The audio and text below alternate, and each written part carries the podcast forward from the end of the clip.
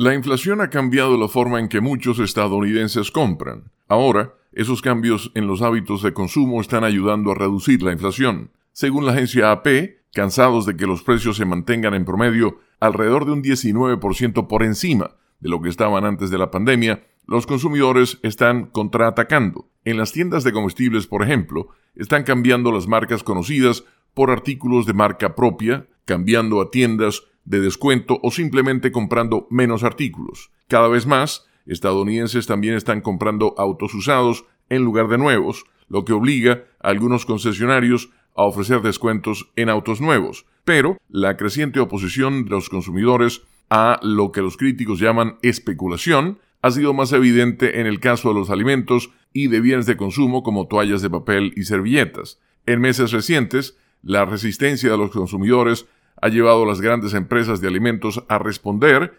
reduciendo drásticamente el aumento de precios desde los máximos de los últimos tres años. Esto no significa que los precios de los comestibles volverán a caer a los niveles de hace unos años, aunque en el caso de algunos productos, como los huevos, las manzanas y la leche, los precios están por debajo de sus máximos. No obstante, los aumentos más leves de los precios de los alimentos deberían ayudar a enfriar aún más la inflación general que ha caído drásticamente desde un máximo de poco más del 9% en 2022 a poco más del 3% actualmente. La frustración pública con los precios se ha convertido en un tema central en la actual campaña presidencial. Las encuestas indican que, a pesar de la sustancial caída de la inflación, muchos consumidores están descontentos de que los precios sigan mucho más altos que antes de que la inflación comenzara a acelerarse en 2021. La reacción de los consumidores contra los altos precios sugiere a muchos economistas que la inflación podría disminuir aún más. Eso